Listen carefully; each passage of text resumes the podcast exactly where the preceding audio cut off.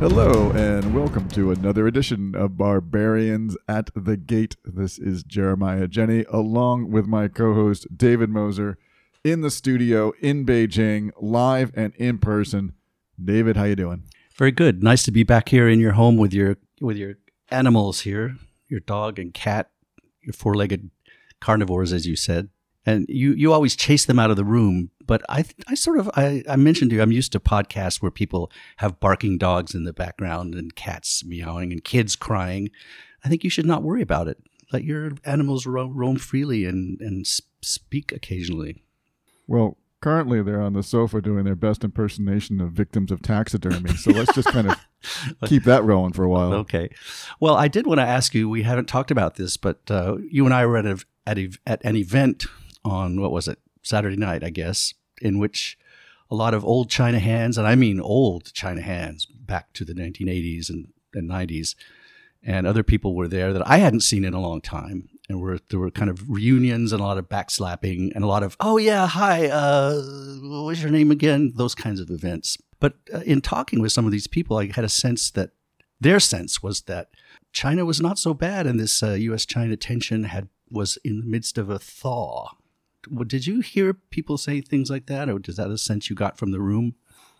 You know, I think there certainly are some really tentative, hopeful signs in the last week or so, but I also kind of getting a read of that same group of people, and these are people who have been in China for a very long time. Many of them are, are pretty invested here, right?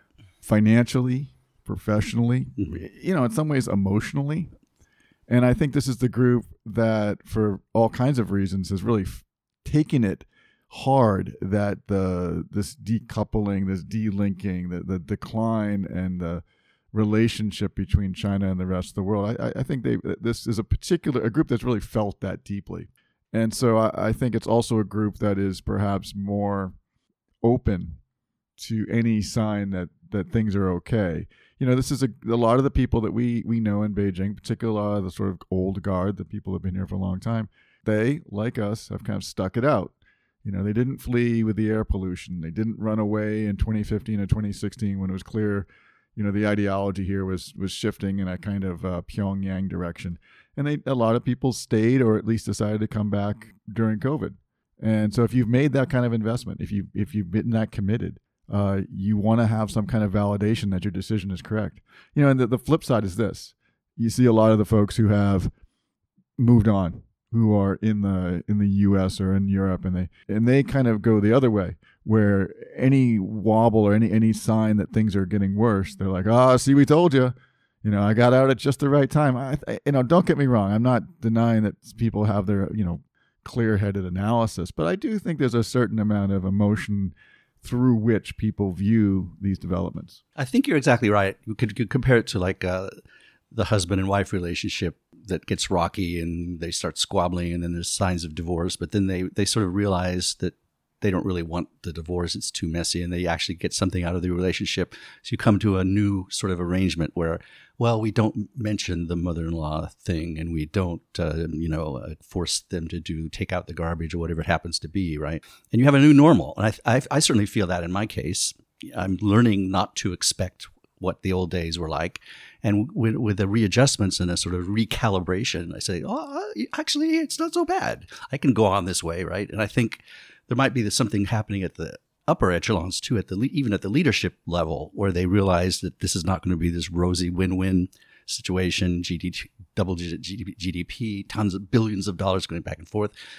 But do we really want to get a divorce? I don't think so. And so they find a way to sort of let certain things slide to to coexist in some way. And I think I think that's probably we're all, including you, probably we're all going through this adjustment, where we think, is there a way we can continue to be productive and make some meaning out of this in the new normal? And I think that's probably what you're probably right. These these uh, in, highly invested China hands wanted to keep that identity and keep that dream going. And otherwise, do I really want to go back home and just retire and n- never eat uh, great Chinese food again? You know, I don't know if I've done this bit before on this show, but your comparison of a marriage here makes me also think of our relationship with China in terms of a relationship. You know, this feeling that me and China, we've been together a long time. And, uh, you know, other people, they don't know China like I know China. They don't know China like when no one's around. And uh, China can be really nice sometimes to me and and and give me a bowl of noodles. And and I and, and other people don't see that. They just see the part where China like sticks a Q-tip down my throat every forty-eight hours for two years. And there was a time back in the day when, when China, it, it was it was so sweet. It was so nice. And, and and you could really kind of feel like this would be a relationship forever. And I just know, I just know if I'm, if I'm good and, uh, you know, I, I don't say the wrong things that, you know, we can get back to those days. Whoa, I hope this is not reflecting your actual marriage. You know, the the point, too, about going going back and what would we do if we go went back?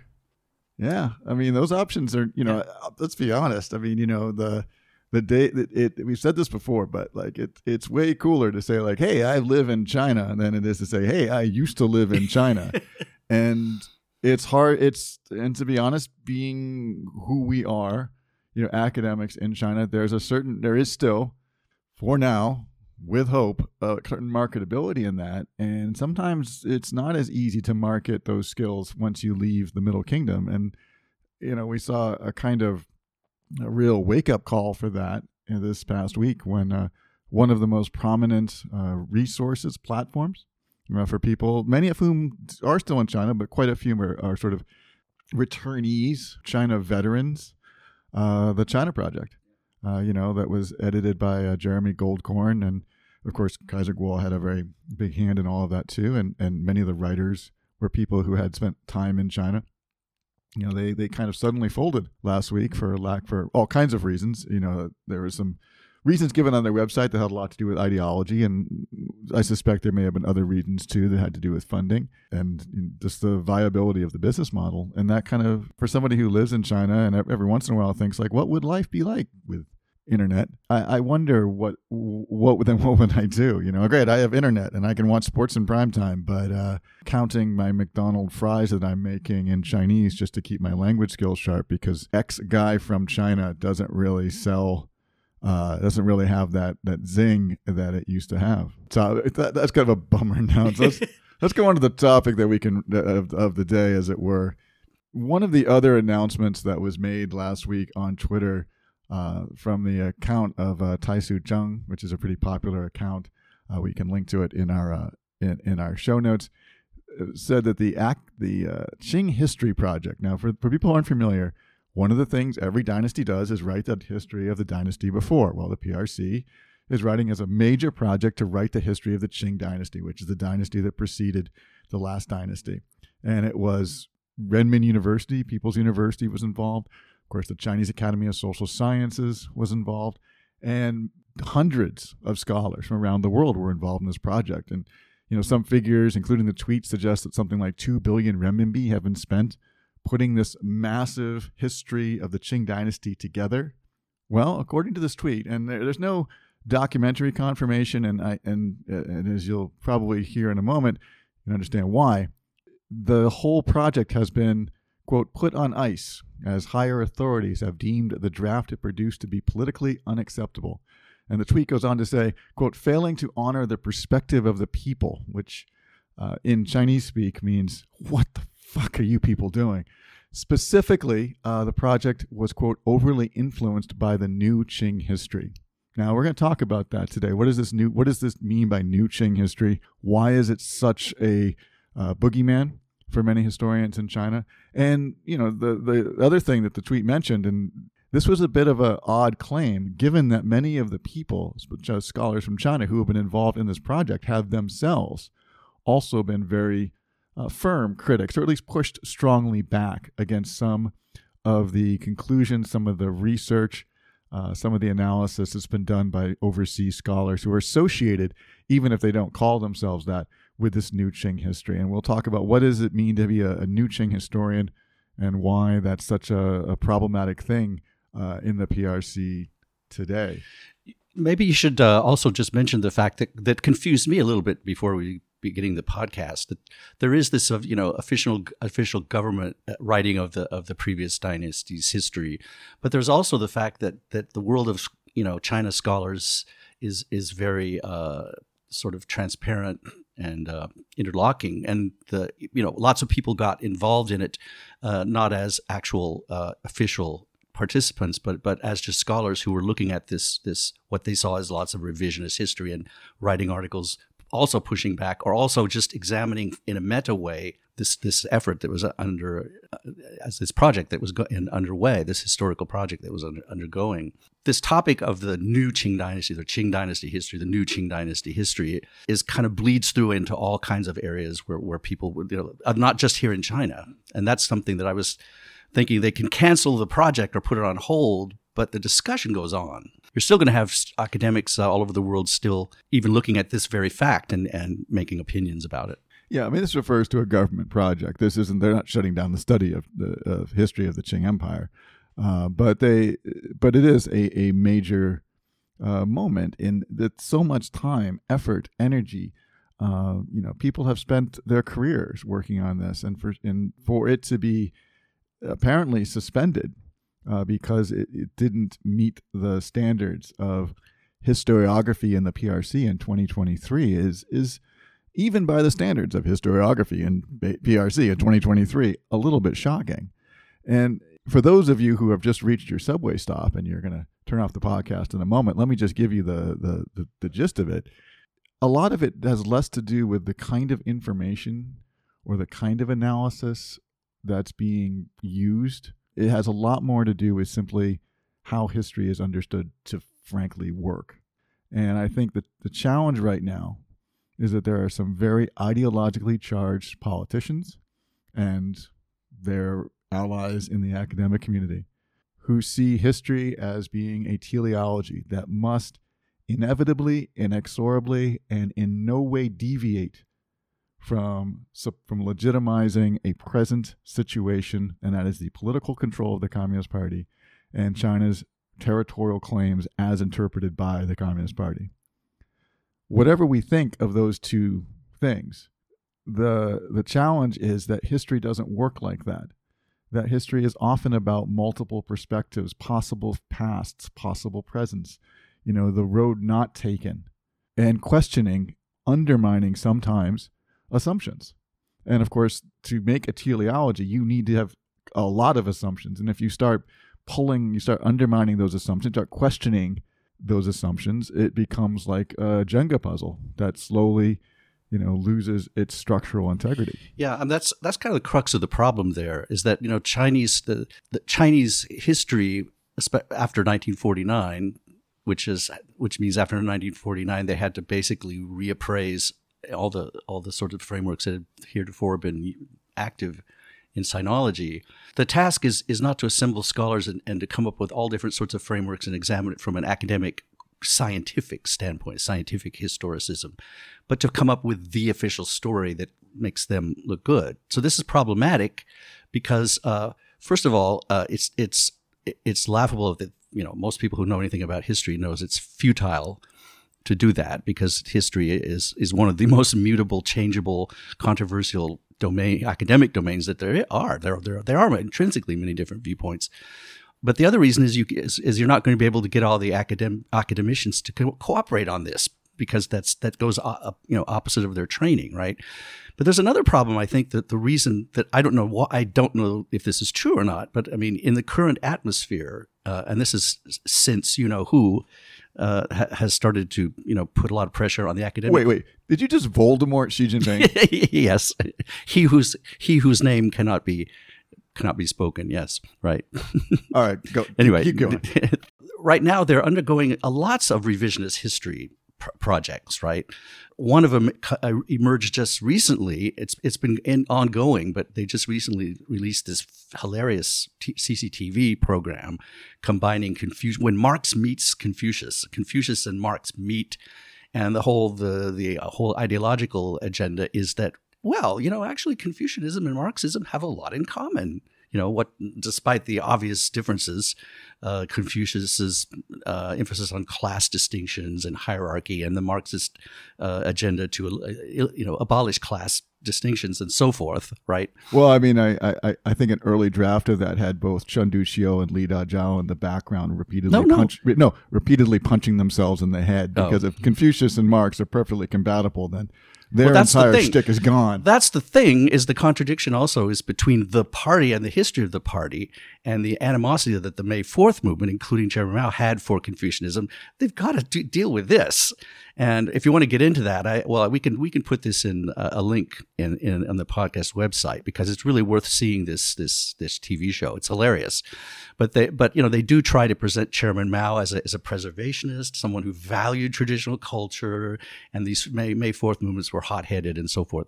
But you have that, you have you have this sort of melding of Confucianism, as a way of of linking traditional Chinese culture with Marxism, and they've been doing this. Uh, I've been asked to uh, to appear on talk shows. The Xinhua She has contacted me and said, "We want you to come and talk about traditional culture and how it arises from, you know, uh, from from or how it fits in with Xi Jinping's agenda." And I refused to do that. But but there is that on, ongoing. There's also this attempt to sort of reconceptualize democracy, so they can actually, with and unabashedly, say this is one of the twelve core socialist values, because, well, it's not one person, one vote democracy. It's this thing called whole process democracy. So they're so they're engaged in these kinds of, of revisions and tweaks in the history of the, the party and its basic principles. So, in the seeing as how all this is going on at the same time, I think it's very likely that that people were looking at this new Qing project and thinking, this is a mess, and we've said so much about this, you know, in the past twenty years or thirty years, and we've downplayed so much. I love that there was a quote from uh, or David Bandersky, who's on China uh, Media Project, said a wonderful quote, and like in the in, in the context of Chinese politics, uh, there is always some degree of forgetting at a time of remembrance. So whenever we're trying to remember a, a fallen leader or so and so, there's in addition to the remembrance, there's also perforce a kind of forgetting that must take place in order to to, to maintain the, the the status of the person that we're grieving for, right? And I think I think what's happening now is probably the the academy is so flummoxed by by all this. How are we fitting this in?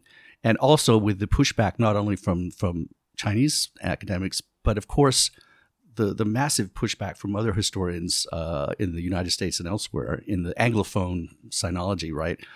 And everything is open these days. Everyone's reading everything, all the all other scholars' work in translation. And I think, I don't know, I could be wrong, but this could be a time when they want to make, put a stop to it, reevaluate it, and figure out what the message is going to be. I also should should point out, China, they say, what do you call it? Shooting yourself in the foot. Because um, As as you said, they they want this uh, fixed sort of uh, narrative that they can they can they can you know keep uh, present as the official narrative and, and make that part of the, of the canon, right? But the problem is, whenever a, a significant event, event happens, or there's an era that they're embarrassed about, they have two choices. One is is they can engage in this revisionist history and tell the story that they want, or they can just choose to ignore it and say, it didn't happen, or we we don't talk about this, right? The best example is nineteen eighty-nine. They had a choice, and they experimented right after that with the with the other option, which is, well, let's tell our own story. Let's say it was uh, the students were created, they killed a lot of soldiers, and, and no one died in Tiananmen Square and all this kind of thing, right? And that became so problematic and so untenable with all the video footage that was out there in the whole world, right? They made the other decision, let's just not deal with it. Let's not talk about it, right? So now the new Qing history, it's the same kind of problem, right? Either we push this forward and we really try to make this the canon and we make the new textbooks that tell the story, or let's maybe just drop it and let's let's not mention it anymore. Because they can do that. They can make a story go away in the textbooks, in the media. If they want to make a story go away, it goes away. Um, so that's a problem, right? They've, they've, they've made this problem, and then they've got to figure out how to solve it. Along with a certain revisionism is also a pruning of alternative revisionism. Yeah, pruning and, is a better word. Yeah, not forgetting, but pruning, yeah. And, you know, uh, of course, Ian Johnson uh, just published a, a great new book, Sparks, uh, which I reviewed on the now recently defunct China Project. Uh, but the book itself is about underground historians who have trying as best they can under great pressure from the state and its uh, entities to try to recover some of these things that were forgotten or have been somehow, you know, the memory has been morphed into something more palatable for consumption, but in fact, by doing so, distorts the lived reality or the trauma of people who are involved in these events. So I, you know, it's a, I highly recommend that book. But well, also, it, just to quickly add something, uh, and many people have said that I'm not the one, the first one to say this, but because of, of this systematic sort of revisionism and the control of the the, the hiding or subverting or or negating certain historical events, the the task or the duty of writing modern Chinese history sort of falls on other people. It falls on Western scholars. It falls on other people, or it falls falls on the the group that that uh, Ian Johnson's book is about, is the unofficial historians who who you know, come hell or high water want to want to record these events for for historical, you know, to have a historical record. So that's another little uh, problem that they presented for themselves. If if you're not going to present the history that's going to survive the millennia, who's going to do it? And in that case, you're you're putting that onus on s- scholars that don't share their their historical framework or this or their historical trajectory. Yeah, I, I want to talk about that uh, towards the end, because I, there is a, a recent report that looked at like who studies China and why. Right. Where is the where is the knowledge being produced about Chinese history? Where is it coming from? Well, the most cited and most influential uh, histories about China being written, and I think the answer will surprise a lot of people. But I, I would like to, if if we could, kind of get back to this notion okay. of the. the new Qing history, and just kind of quickly define what we're talking okay. about here. And uh, a lot of this goes back, you're talking about the May fourth movement, a lot of this goes back to that era. You know, you have scholars who were trained um, not just in China, but they also were trained in universities overseas. They're applying some new methodologies to the study of history in China. And one of the things they keep coming up with here, coming up against is this, the trauma of the Manchu conquest of China. You know, how to explain you know, how China had fallen into that state even before it had been humiliated by the foreign powers and attacked by aggressive foreign powers. And one of the ways that many of these scholars kind of worked their way out of this emotional cul-de-sac was they, you know, came up, emphasized the notion of Sinicization. That, yes, the Manchus conquered us, but we really conquered them because, of course, later on they all became Chinese. And later on, you know, that was kind of an accepted in some ways was an accepted narrative for a long time, that the success of the Manchus in the who ruled the Qing dynasty, a lot of that was because they had, unlike some earlier conquest dynasties, wholesale adopted Chinese culture and become Chinese quicker and more efficiently mm-hmm. than previous groups. Which the current th- uh, leadership or the, the canon says this proves the superiority of Han culture, that it's so dominant and it's quickly, you know, uh, captures the imagination of these. There's a there are I mean and it is not necessarily an incorrect narrative, um, but one of the one of the things that happens later on in the twentieth century is historians in China, but a lot of them outside of China, start looking at the Qing Empire from a variety of different perspectives and different sources, looking at Manchu language sources, Tibetan language sources, you know, looking at it from the perspective of Inner Asia, not just from China out, but Inner Asia in, and what does this look like? And they don't necessarily say Sinicization is completely wrong. They complicate that narrative and they say, well, it's not completely right either. And this is where we get into this kind of knowledge problem, which is that many of the, when you have an emotional attachment to a particular argument and it's part of your identity, it's not enough to say that it may be partially right and it may be only partially right, or it's only it's not completely wrong. It has to be one hundred percent right. And if you start chiseling even a little bit away at it, you're you're going to undermine the whole thing, and that's going to be a huge problem for me because my identity is wrapped up in this like this particular piece of knowledge. And so the new Qing historians, and you know, again, this is a name that has been applied to scholars like Pamela Crossley, Mark Elliott, James Millward, Evelyn Rosky, and others. I mean, these. They don't necessarily refer to themselves as new Qing historians. In fact, some of them are quite aggressively reject the title. But their arguments, you know, many of them beginning in the nineteen nineties, questioned the nation, notion of Sinicization, questioned that the Manchus did not completely simply change their whole style of rule. In fact, that the Manchus in some ways created a new style of emperorship mm-hmm. that was part of the reason they were so successful. And the the challenge for s- scholars in China has been, and, and you know, there have been some pretty um, polemical, heated, angry uh, responses. There was one in like twenty fifteen, twenty sixteen by a scholar named Li Juting, who was actually working on the National Qing Dynasty compilation, like this project, right? Mm-hmm. And he, you know, he said the whole thing is academically absurd, politically does damage to the unity of China, and he wishes to expose its mask of pseudo-academic scholarship. Uh, what, who, who, who is he criticizing here? He's criticizing the, these the scholars. Western, yeah, he's criticizing these Western James scholars. James Millward, yeah. And all these people. Yeah, okay. Um, and you know, and it was a whole, you know, whole broadside that he he wrote, and it was in- incredibly, in some ways, incredibly unprofessional, mm. but it was angry and. It, And I, and I read it, and the first thing I thought it was, wow, this has really touched a nerve. And of course, because a lot of it has to do with identity.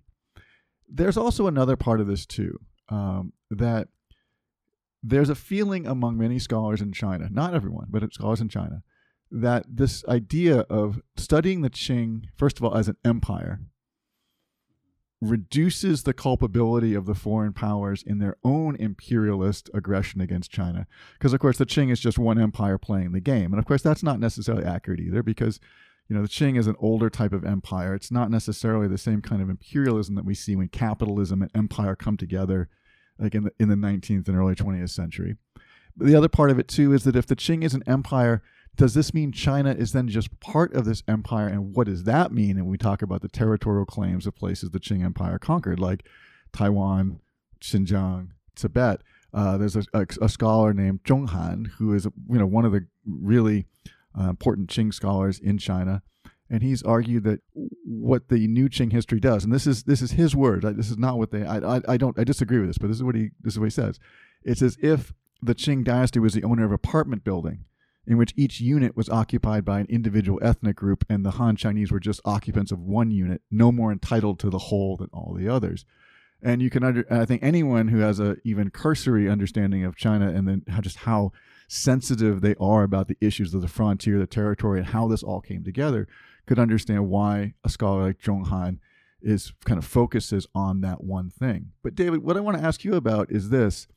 I think some, not all of the problem, not all of the problem, but some of the problem here is that when we're writing about these issues in English, we throw around terms. Well, we, we use only a couple of terms, I should say. China, Chinese, to describe what in Chinese, the Chinese language, is a huge number of different terms that have radically different meanings, but that in English get translated, you know, only in a, a couple of ways. I was wondering if maybe you know, you could talk a little bit how that happens and what are some of these terms and why this causes so much confusion.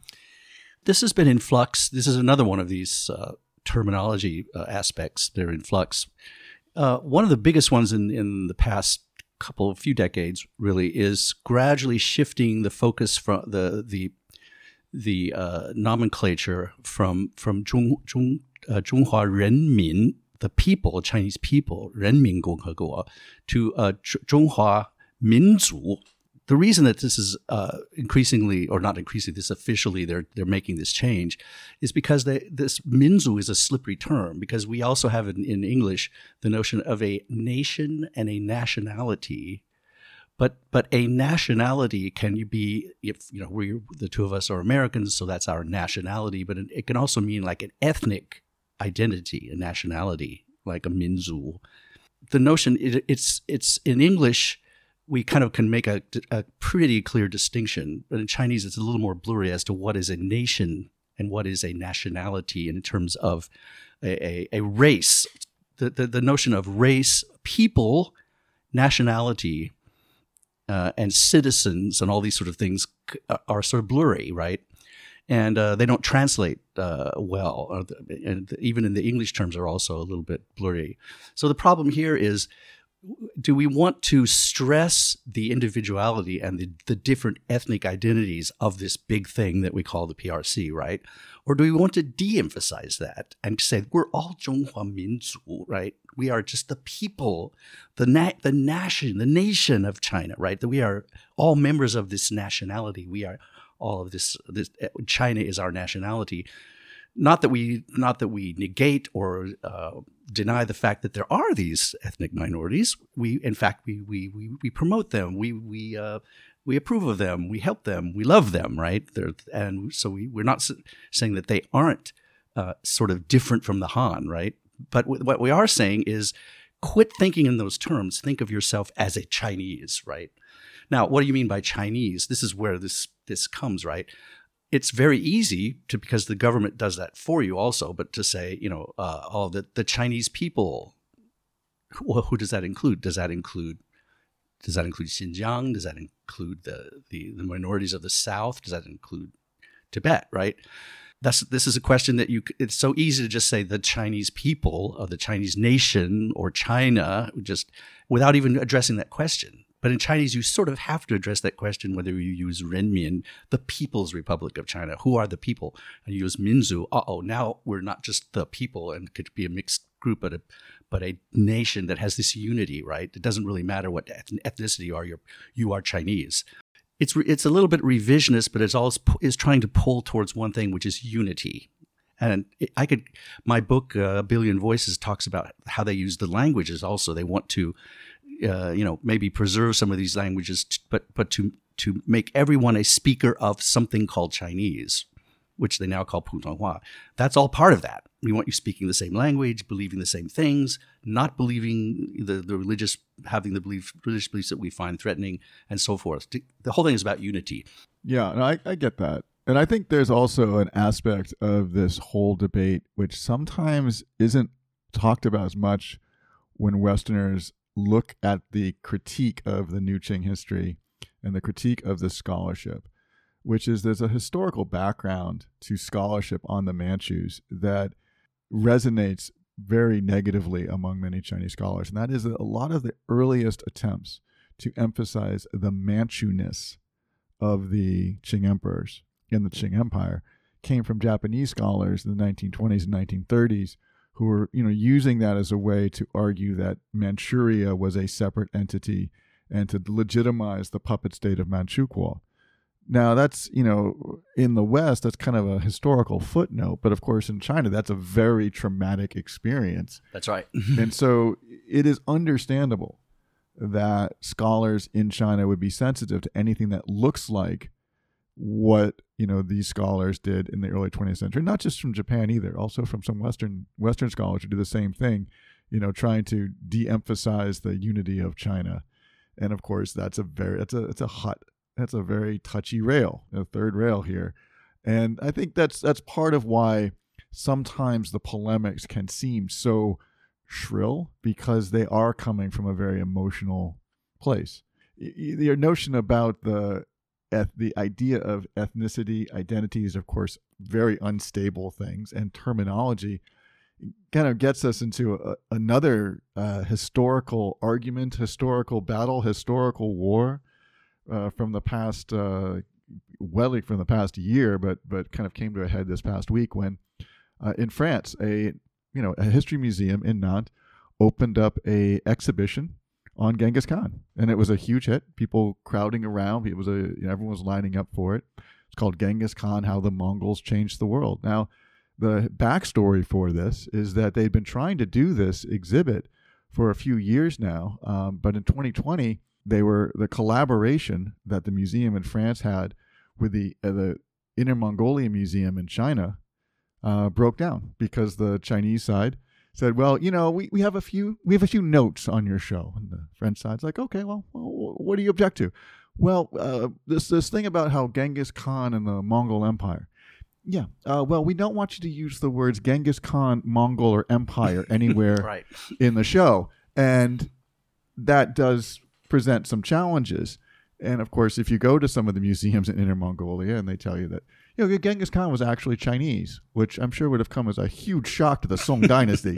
But be that as it may, this is another example of how this uh, obsession over keeping the teleology whole, keeping pruning any possibility that there may be another way to look at it other than our way of looking at mm-hmm. it is As you said, it, it is counterproductive. You know, we talk we talk all the time about how China wants to tell China's story. Well, you know, the Mongol Empire isn't really necessarily China's story, but China's a part of that story. Well, and yet, China's story is very complex. That's the thing. That's the problem. It's like the, the complexity of it is the beauty of it. That's right. The complexity of it, the complexity of history is why historians love it. Exactly.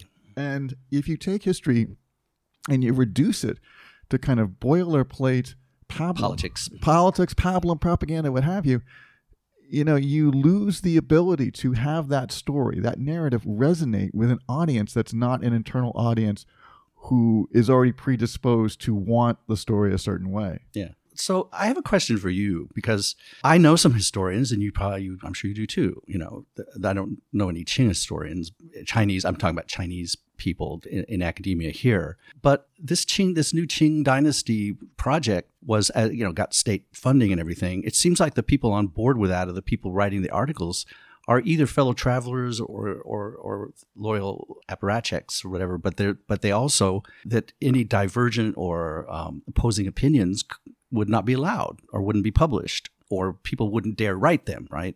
So you're talking about a project here that's very top-down, very mandated by the state, and very restricted on, on the framework that they have to use, right?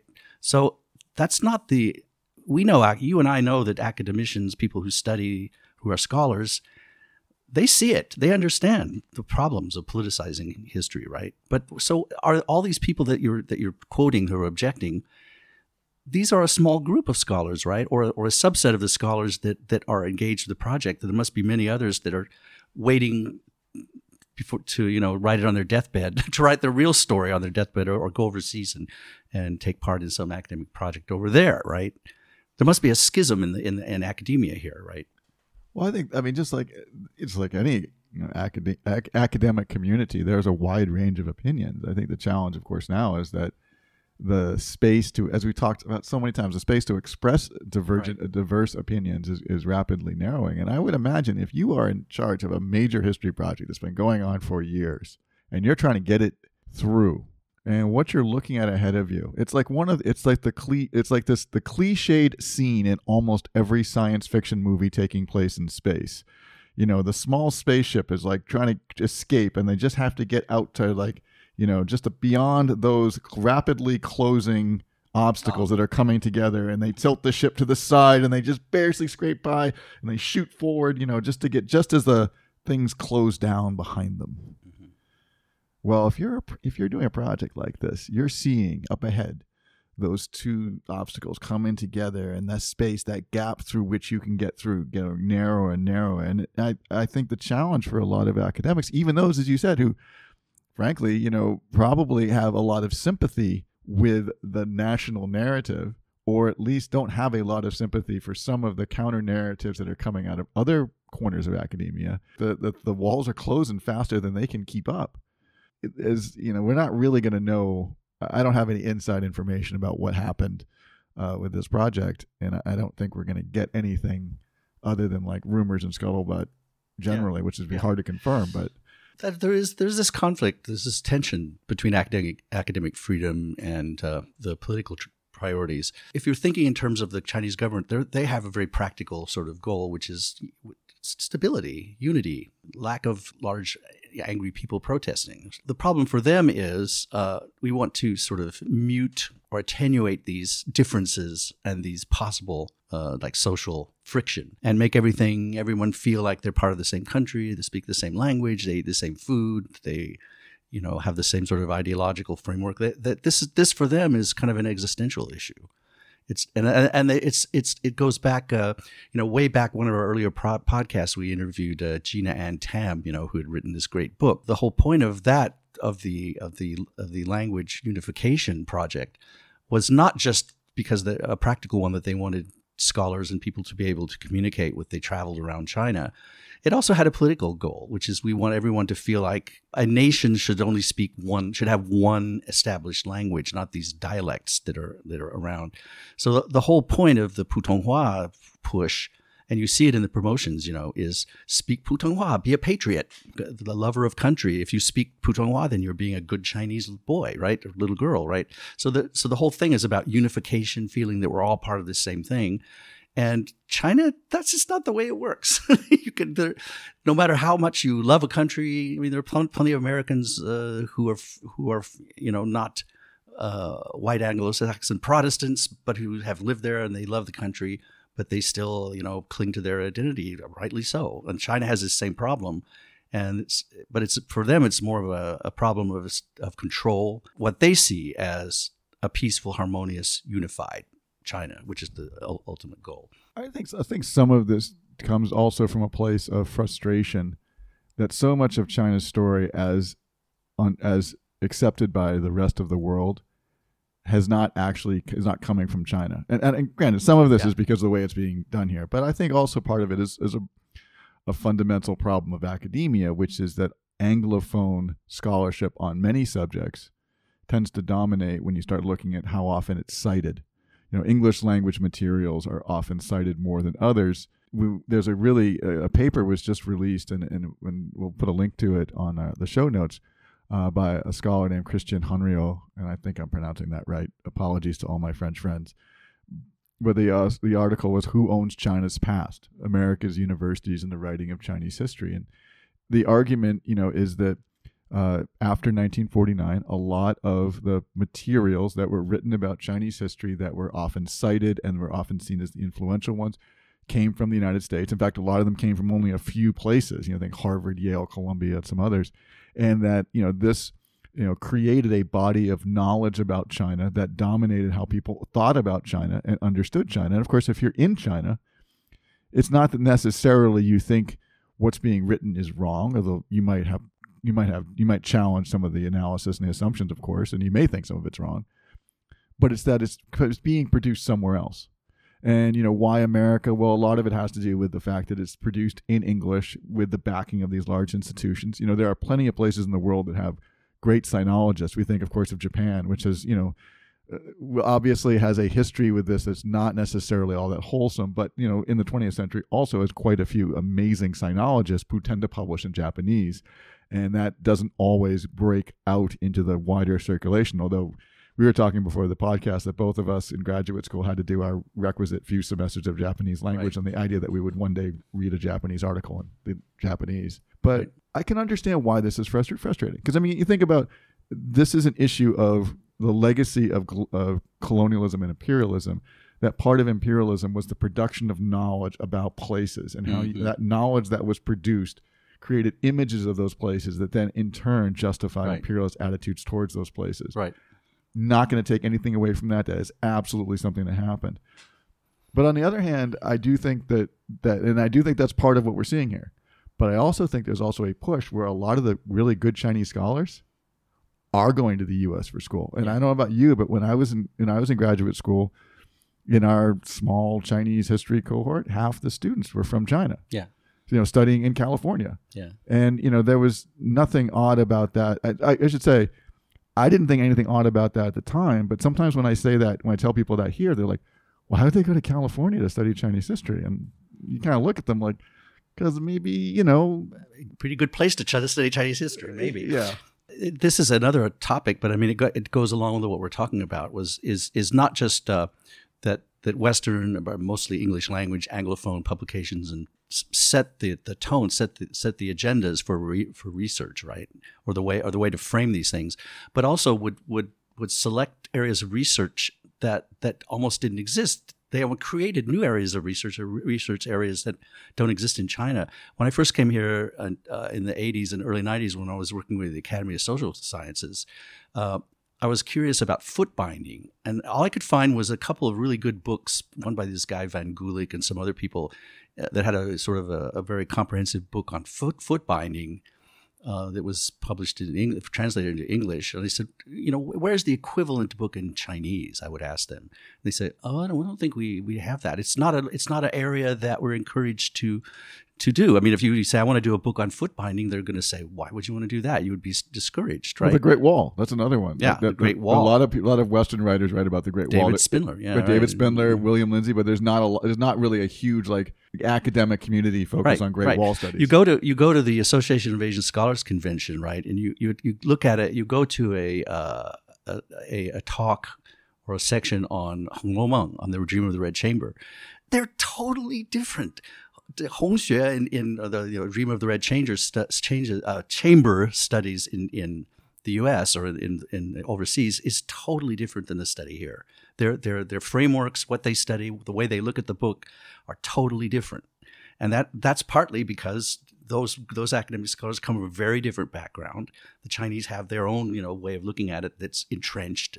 And they're two very different ones. So there's there's not only difference in the way they look at the same topic, but then there's wholly different topics that are there that are huge in, in the West and don't even exist here. Yeah, no, I think that's a that's a good point. It's telling too that uh, the place where I, I went to graduate school, you know, U C Davis, one of the specialties, because we had some very very very talented faculty in this particular area, was in the history of women and gender in, you know, the Song and also in the Qing. And so a lot of the scholars who were there were studying that specific topic. And, you know, I'm not saying that's not something you can't study in, in China, but it, especially these days, a little you know, problematic, yeah. a little more problematic. Well, we do have some uh, links in our show notes. Uh, I do want to share with people. For example, we'll we'll, we'll I'll put a link to uh, a translation of uh, Li Juting's broadside from twenty fifteen and a response to it. I think David Bandersky actually wrote a little bit about it as well. Zhong Han uh, published a book in twenty eighteen. Uh, the English title is A New Look at the Fundamental Characteristics of the Qing Dynasty History, Focus on Rethinking the Views of the New Qing History School of North America, which was a, a point-by-point rebuttal of what he felt were the worst excesses of these uh, others of these scholars who were looking at the Qing Empire in this particular way. And I, I the book is out there, but I, I'm gonna on the show notes I'll put a link to a, a, a review of it um, by a professor from Shandong University. I think helps if you don't have time to read the whole book. And then uh, actually a really good essay that I I, I was reading uh, this week uh, by a scholar who's at Allegheny College, uh, Professor Wu Guo Wu, who uh, wrote a, a essay talking about uh, the um, New Qing History, Dispute, Dialogue, and Influence, which I, I thought was also a pretty balanced look at the subject as well. And and in some ways kind of also uh, gently pushes back, uh, you know, re-pushes back, if we will, against some of the criticism by Zhong Han and others. And of course, we'll also have links to the uh, kerfluffle, kerfuffle, the dust-up over Genghis Khan in France, and I'll uh, link also Uh, to the article on Who Owns China's Past and the sort of statistical analysis of where a lot of the writing is coming from. And finally, if you haven't already picked up a copy of it, we'll also put a link to Ian Johnson's uh, new book. And uh, so long as it's still online at the China uh, Project, uh, my review of it as well. Well, David, thank you so much for joining me here in the studio. Thank you. I learned a lot from this podcast. I'll have to go back and listen to it again. Well, absolutely. In fact, you can do the editing. No, just all right. Thank you all very much, and join us again later for another edition of Barbarians at the Gate.